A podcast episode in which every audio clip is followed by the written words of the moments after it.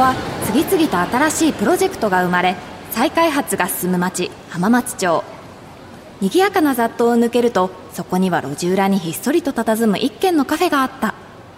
そこは元経営学者のマスターのもとにビジネス界のトップランナーから異端児まで集う風変わりなカフェだった。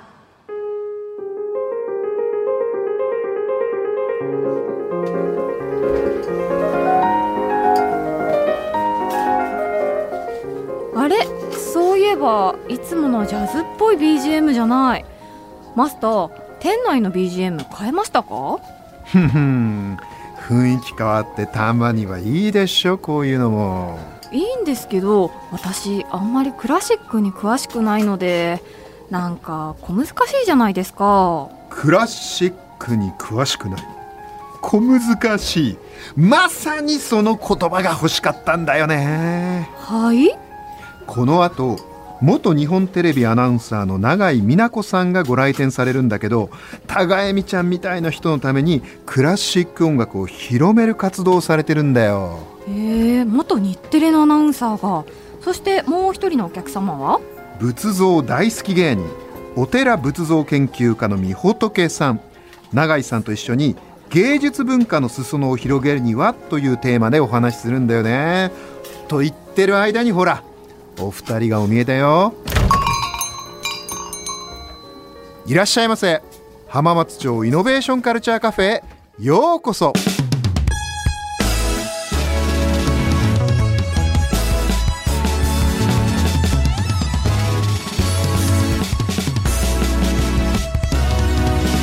浜松町イノベーションカルチャーカフェ。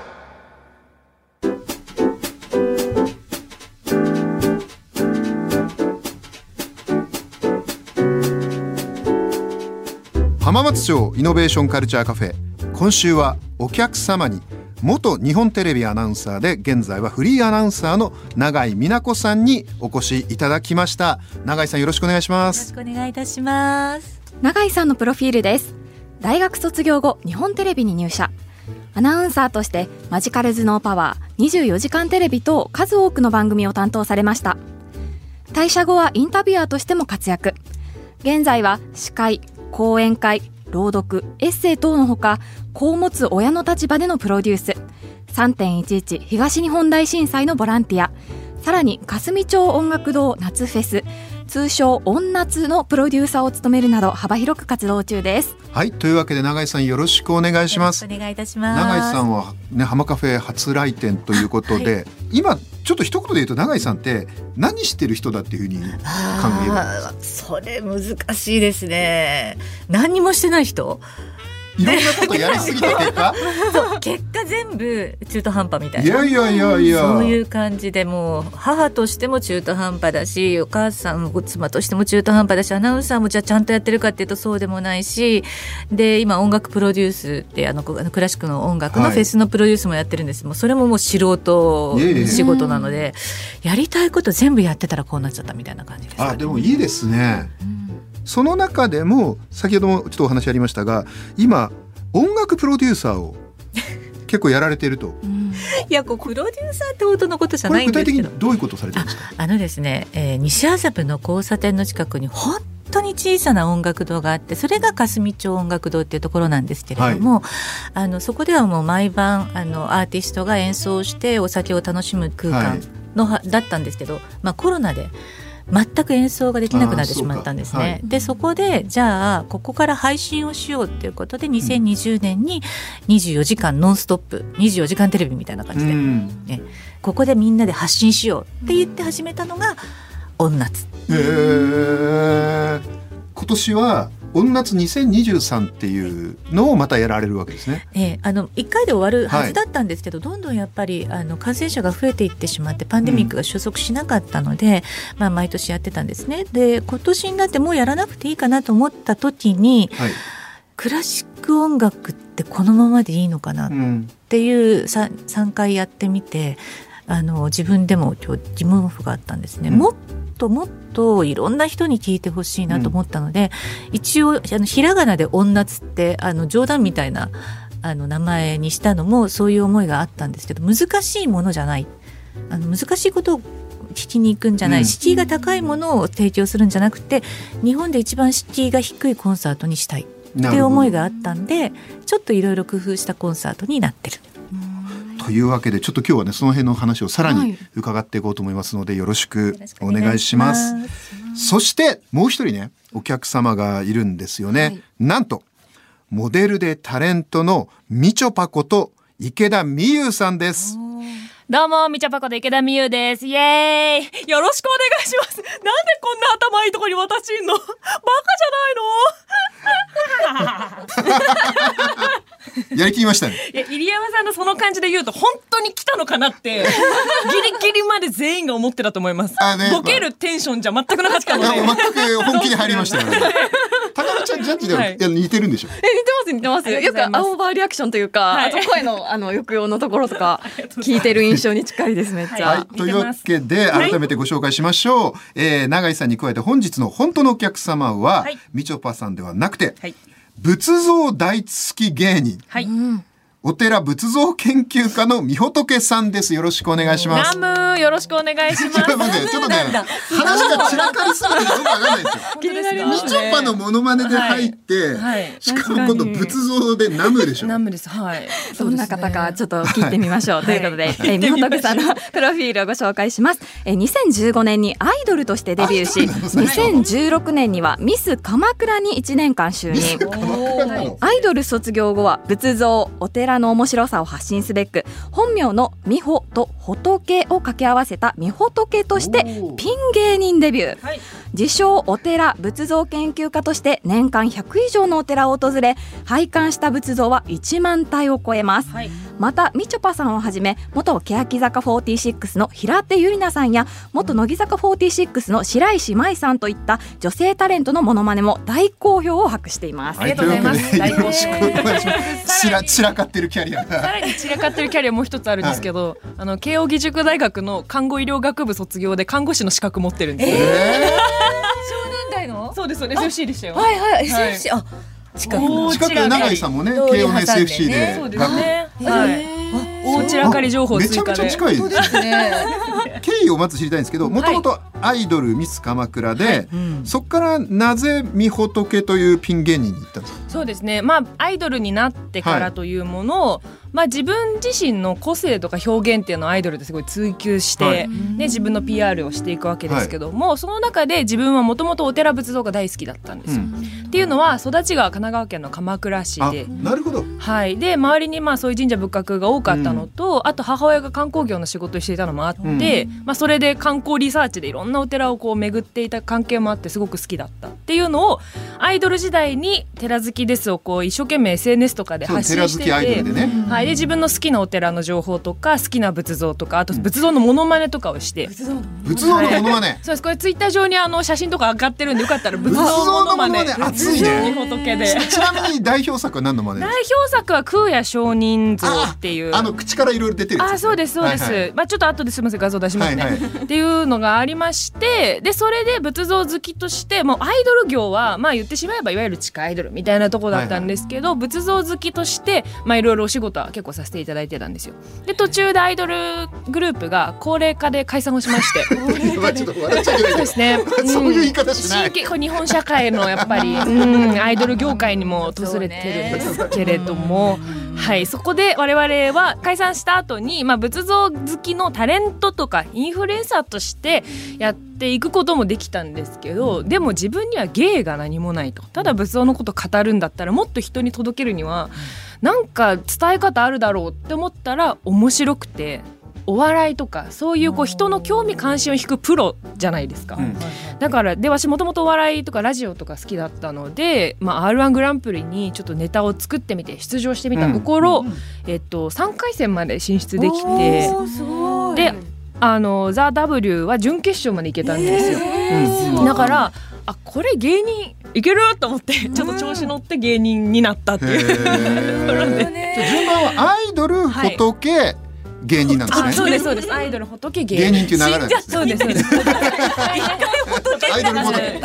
ちなみにその慶応の看護学部はどこにあるんですか、その中の。あはえっとアイドル中です、アイドル中。大学3年生の頃アイドルデビューしていて、まあこれ本当さらに深くいくと私14歳の時 AKB48 のオーディションを受けて受かったことがあるんですよ。えでーもその時まだまだ AKB は「紅白」とか出てなくて親世代の理解がなくてで学校も芸能禁止だったのでまあ諦めて時代みたいなところになってでも大学はもう手に職だっていうことで看護師目指して看護の大学系を入ったんですけど私がやっててもよかったのは全部掛け算になってるなって思って、経歴が看護やってたこともアイドルだったこともお笑いも仏像も全部掛け算になって全部生きてるわけですでね。今自分のこういうねおしゃべりに生きているなと思うのでよかったなって思ってます。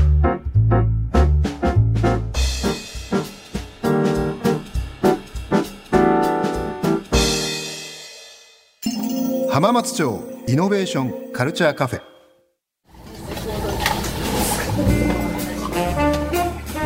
ここからはですねこんなお二人をお迎えして芸術文化の裾野を広げるにはというテーマでお話をしていこうと思います、はい。まず永井さんからお伺いしたいんですけどズバリこう日本におけるこのクラシック音楽って何が課題だって考えるべきですか？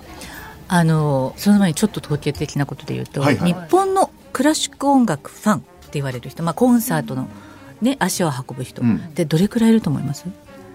全体の日本人の1割はいないんだろうな。1割どころか1%なんです。ええと言われてるんです。でもね、でもね、これ LINE 統計で、じゃあクラシック音楽に興味がある人ってどれくらいいると思います？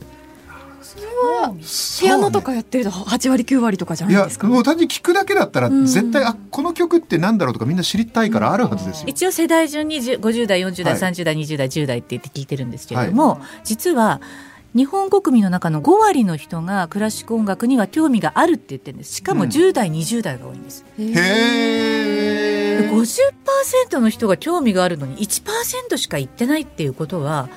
これいろんな問題があって、まあ、うんこれを語ると3時間ぐらい語っちゃうんですけど、はいはい一番やっぱりあの私たち私のレベルでできるのは、やっぱり料理の仕方提供の仕方が悪いからみんな聞いてくれないと思うんですよ。うん、でイタリアなんか行くとカンツォーで「オーソーレミオ」とかってタクシーの運転手さんが歌ってるああなるほど。っていう文化がある。だけれども日本はやっぱりクラシックを鼻歌で歌ってる人いないんですよね。いないですね。っていうのは多分西洋音楽としてある時からいろんな西洋の文化とともに輸入されたもの。うん。だとすると音楽だけを輸入してきてしまってるから文化も一緒に持ってこなきゃいけなかったと思うんですよね。うんでもともとクラシック音楽っていうのは宮廷音楽であったりそういうところにパトロンが来て、サロンがあってそういう人たちが音楽家を食べさせてあげて作曲もさせて演奏もさせてたっていうすごい長い歴史がある。そうですよね。モーツァルトだってそうですもんね。そうですそうですそうですまずそこのあたりの地ならしからしていかないとうん。ヨーロッパなんか行くとやっぱパトロンがいたり、うんその人の活動自体に企業がお金を出してたりっていう例もたくさんあるんですよねでも日本はそれがないんですよね。結構日本ってあの仏像もそうかもしれませんけどあのいわゆる推し活はあるじゃないですか。アイドルとかのだから感情移入すればまあああの推し活は別にそのパトロンじゃないけど、あのみんな若い世代とかお金を出すわけですよね。ということは本当はいていいはずですよね。なので私は音夏はクラシック音楽ももちろんファンになってほしいんですけど、うんアーティストのファンになって帰ってほしいっていう仕組みにしてるんです。なるほど。でこのこの人が推しだって思ってくれたら次のコンサートも行ってくださるし、うん CD も買ってくださるっていう仕組みにちょっとしたいなと思って。毎回毎回アーティストの深掘りっていうのをやってるんです。洋時さんどうですか？今の永井さんの話聞いて。いやすっごく大事なことだなって思いました。その日本のやっぱり芸術文化に対する、なんでしょう過小評価みたいなところがあってコロナになって真っ先にそのエンタメから削られていってたじゃないですか。でもこれって逆だと思うんですよ。食べ物もちろんね衣食住大事ですけどもっと我々は文化に対する許容がないと最終的にすごく行き詰まる生活になってしまう、息苦しくなってしまうと思うのでそれを支えるためにはやっぱりどうしてもお金が必要。じゃあお金をどうやって賄うかっていうのはもう仏像業界も言ってしまえば信者さん。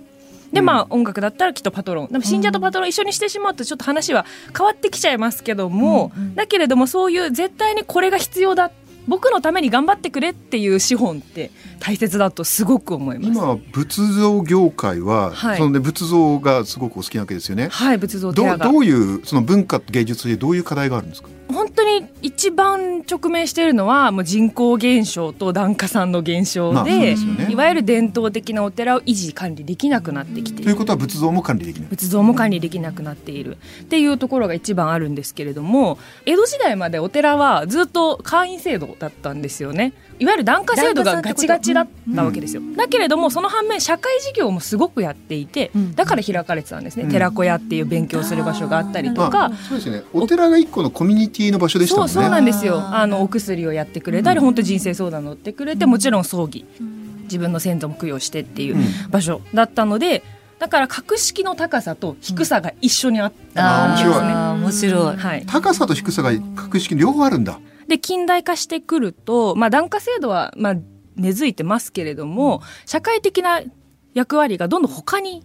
できるようになってきた。病院が建ってきて塾学校ができてきてコミュニティセンターができてきてだからそこはお寺さんの努力ももちろんあるんですけれども私が伝えたいのはあのーもっと仏様の前でゆっくり時間を過ごすとか、うん。本当に宗教としてあの日頃から触れておくことっていうのは心の中の行き詰まった時にきっと何かヒントになるよっていうのはずっと言っていてだからまあ結局根っこは仏教の言葉とか教えとかをきちんと伝えていくっていう。なるほど、はい。中井さんどうですか今の。いやなんかそれの入り口にみほどけさんがなったら 入りやすいなと思って。ああそうね。うん。いやもう真っ当なところから頼もうっていう感じでもう叩くっていうのはなかなかね、あなのかなかね。馴染みがない人は、はいなんであのぶ仏像の楽しみ方とかね。そうですこのね仏像いいのよとか、うん。そういうのももちろんもうねもう発信してらっしゃるでしょうけれども、仏像そうが何がいいかからない楽しみ方わかんねえな確かに。いや確かに楽しみ方っていうと難しいんですけれども、まあ、もちろん仏像を彫刻としてあの彫刻作品として楽しむこともあり、うん。でもう一つは歴史、うん。はい仏像って一個取るにも絶対に作った人がいるんですよ過去に、うん。過去に作った人がいてそれを守ってきた人たちがいるんですね、うん。で最後が信仰の部分。うん。で信仰の部分っていうのは、まあ、言っちゃえば難しい言葉はいらずに全くのうん。他人自分との利害関係のない何かがいる、うん。そこに対し自分は面と向かうことで、まあ、いろんなこうしがらみを一旦離れることができる。うんっていう役割。いろいろあるんですよそれは人それぞれ。美術的な面が好きな人もいれば歴史が好き、まあ、旅行好きとも関わってきますよね、まあ、それぞれ好きな部部分を選択して出会っていけたらいいなって仏思います。像のあり方をそう整理したされたの初めてだ。な確かに、はい。その三つですよね。そうですね。まあ一番は本当信仰がスタートなので、うん。そこに全ては帰結するんですけれども、まあ、い今出ている紐はその3つが今出てるかなと思ってます。た例えば僕とかが最初仏像とかにそういうに興味を持つ時って第一歩どういうことすればいいですえっと、一番わかりやすいのはもう本当国宝仏と言われうんうん。る巨大なお寺のでっかい仏像を見る。でうわ仏像でけえとか本当それぐらいのシンプルなももう単純に例えのば奈良の大仏とか。そうですそうです。鎌倉にもあります、鎌倉に大仏あります。でっかいやつね。実はあの意外と観光で行ってもなんかふわっとして終わってしまうと思うんですけど、でも大人になって改めて参拝すると自分の感じ方って全然違うんですよね。だからそういうもう分かりやすく感動できるものっていうものにバンと触れる。はいで。もそうすると逆に面白いなと思ったのが今日二人とも文化を広めたいんだけどはい。みほとけさんはもともと我々が日本にももともと持ってたものをこう再発見するっていうことじゃないですか永井さんは逆にヨーロッパの文化だったものを持ってくるところまでは来たわけですけど、そこからやっぱりそのパトロンがいないそこが一番大きな課題になるわけですよね。そうですね。あのそれが全部問題だとは思ってないんですけれどもその、えっと一つ試みとして、まあはい。えっとノブレス・オブリージュ席っていうのを作ってるんですね私たち、へーそれはどういうことかっていうとある友人からその人はずっとスイスに住んでる人だったんですけれどもあの、まあ、一昨年から音大生をし応援してるっていう話をしたらそんな音大生のチケットなんて大人が買ってあげればいいのよって言ってくれたんですよなるほど。おおと思って。うんでこれはもしやと思ってノブレス・オブリージュっていうのは、まあ、止めるもの、まあね、あの大人になってある程度自分に余裕がお金がある人たちがやらなければいけない義務という意味なんですけれども、ノブレス・オブリージュっていうものに支えられてきたあの文化ってたくさんあるんですけれどもそれを持ち込もうと思ってこの女津ではワンテーブル4人掛けで10万円の席があるんです。うんうんでこう普通に考えたら1人2万5千円の席って高いじゃないですか、うん。だけどこの2万5千円には音大生の人たちのチケット代が入ってる。うーん。だから皆さんの席はこの人たちが買ってくださったんですよ。でその人たちも自分たちが楽しむだけじゃなくて若手を育てるっていう喜びがあって。で私も演出家としてはそのテーブルはやっぱりサロン的なものを楽しんでいただきたいからそこだけはお酒が飲めるんです。なるほど他の席はあの普通のセッティングにするんですけれどもそこだけは今年はあのサントリーさんが協力でついてくださってるので、なんとテーブルに響きがドンと乗っている。ああの手に入らないことおなじみ響きが。はい、で好きなあの飲み方でお酒をお召しになりながらコンサートも楽しんでいただくっていうなんか昔のサロンみたいなコンサートにいいでするようにしてます。みほとけさんどうですか今の永井さんいや行きたいと思いました。行きたい。いらしてください。ぜひぜひでも今のめっちゃ楽しいです。話すごいですよ。だって仏像を作る時もこれが例えば仏像を作ろうって言ったら、はい。普通絶対お金出てこないじゃないですか。そうですね。でもその中でその単純にパトロンみたいな人にお金出してくれっていうよりは、うん。なんか工夫を入れることでいろんな方が例えばはい。参加してお金を出せるような仏像作りとかそういうことですよね。はい、なんか仏教とかお寺でいう伝統でいうとそれを勧進聖っていう方々がやってたんであすよね。あるいるんだ。はい、勧進帳って聞いたことありませんかで勧進っていうのはいわゆる、まあ、お布施とかあのなんとかのためにお金を使ってくださいっていうもう一部推し活なんですね。あそうなんだ。でそれをするためにあの勧進聖っていうのはうちのお寺はこういう歴史があってこれこれが大変ででもこの仏様がこうやって救ってくださる。今これを作ったら皆さんにもこんないいことがあります。っていうのをクラファンじゃんね。そうそうクラファンなんですよ。昔からクラファンはお寺で昔からやっていたんですね。ただその時代とともにやっぱりなくなってっちゃって、まあ、なぜなくなってったかっていうと、まあ、近代化されて、うん。そういうなんていうんですかねお寺の文化っていうものはどんどんこう内内内内に入ってそうです。なるほど。ってしまうんであともう技術の発達で必要なくなってきちゃう。でお寺自身も檀家さんがいるから、まあ、生活成り立つしいっかみたいなこともある。なるほど。だから今はその逆に檀家さんのいないお寺っていうのがあってそれは、えっと、すごく古いお寺いないことが多いです。あとは信者寺って言われるお寺さんで、もう本当に信心のお布施のみで回されてるお寺さん。じ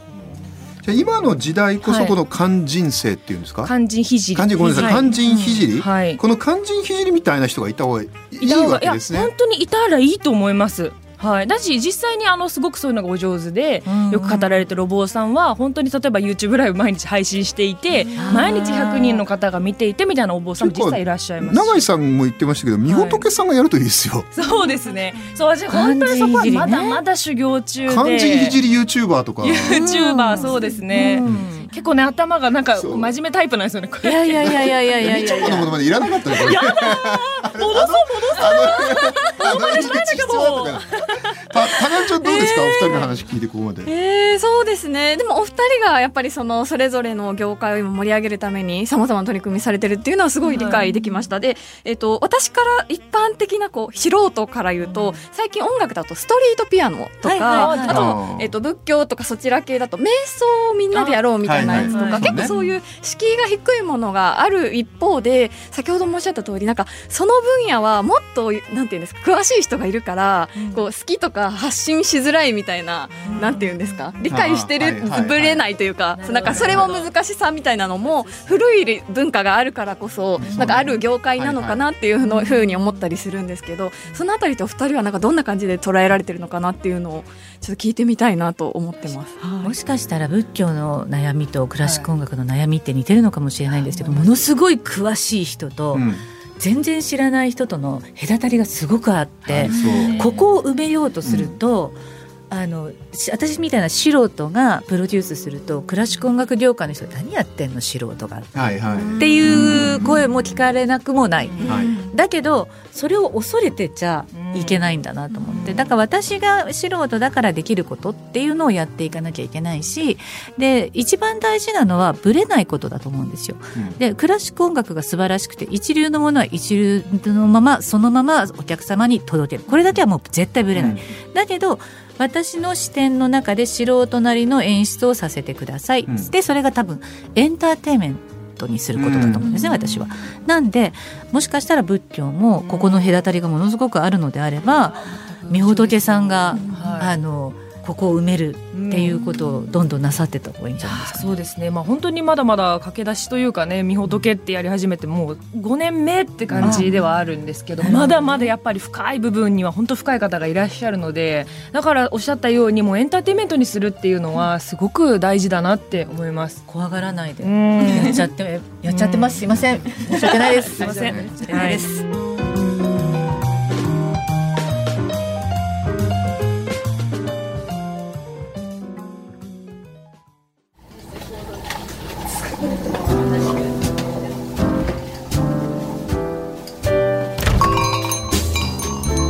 永井さんみほとけさんありがとうございました。いや高江美ちゃんお二人のお話めちゃめちゃ面白かったね。はい。一方で課題はお金の作り方だったりとかファンの増やし方っていうところが、えー、問題になってるんだなということはよく理解できました。ねなんか両者共通点もあったよね。音楽クラシック音楽の方はやっぱり西洋文化にはないパトロン的な人たちを、まあ、いかに作って巻き込んでいくかだし仏教は檀家さんがいたからしばらくそういうものは必要なかったんだけど今こそ肝心聖 みたいなプレイヤーが出てくることが大事じゃないかっていうのはいや面白かったよね。でね来週もお二人にお越しいただいて芸術文化の裾野を広げるにはというテーマでお話しするからいやまた高恵美ちゃんシフトに入ってくんない？もちろん私ももうちょっとお話伺いたいなと思っていたのでそれじゃ今夜はここでお疲れ様でした。はい、お疲れ様。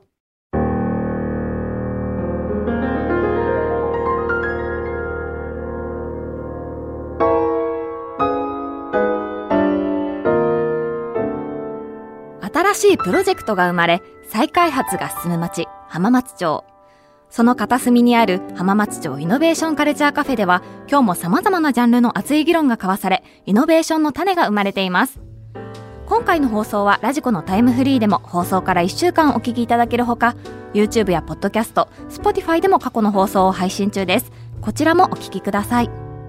またラジコアプリの番組ページのフォローボタンを押すと現れるベルのボタンから放送前の事前通知が簡単に設定できます。ぜひ登録してください。浜松町イノベーションカルチャーカフェ芸術文化の裾野を広げるには出演はお客様フリーアナウンサー永井美奈子。仏像大好き芸人お寺仏像研究家美仏見習い店員高原恵美。そしてマスターは早稲田大学ビジネススクール教授。入山昭恵でした。